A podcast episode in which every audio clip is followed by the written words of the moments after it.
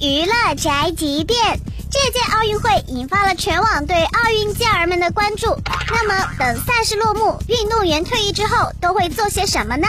前跆拳道运动员张兰心说，自己退役之后呢，拿着奖牌去面试前台，结果被拒绝了。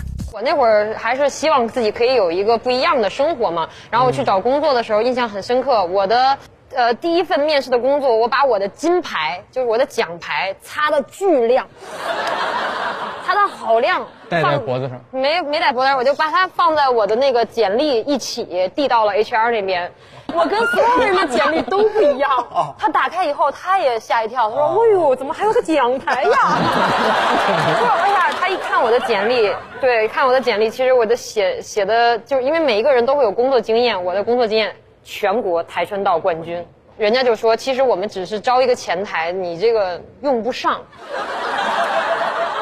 没有，那倒也不是。后来我还在办公室当 HR 做了半年。跆拳道运动员全国冠军去公司当 HR，这编故事都不敢这么编。不过后来张兰心凭借着动作片进入演艺圈，多年的运动生涯有带给她另外一个舞台，真的很棒了。就是本台小饭盒发来报道，以下言论不代表本台立场。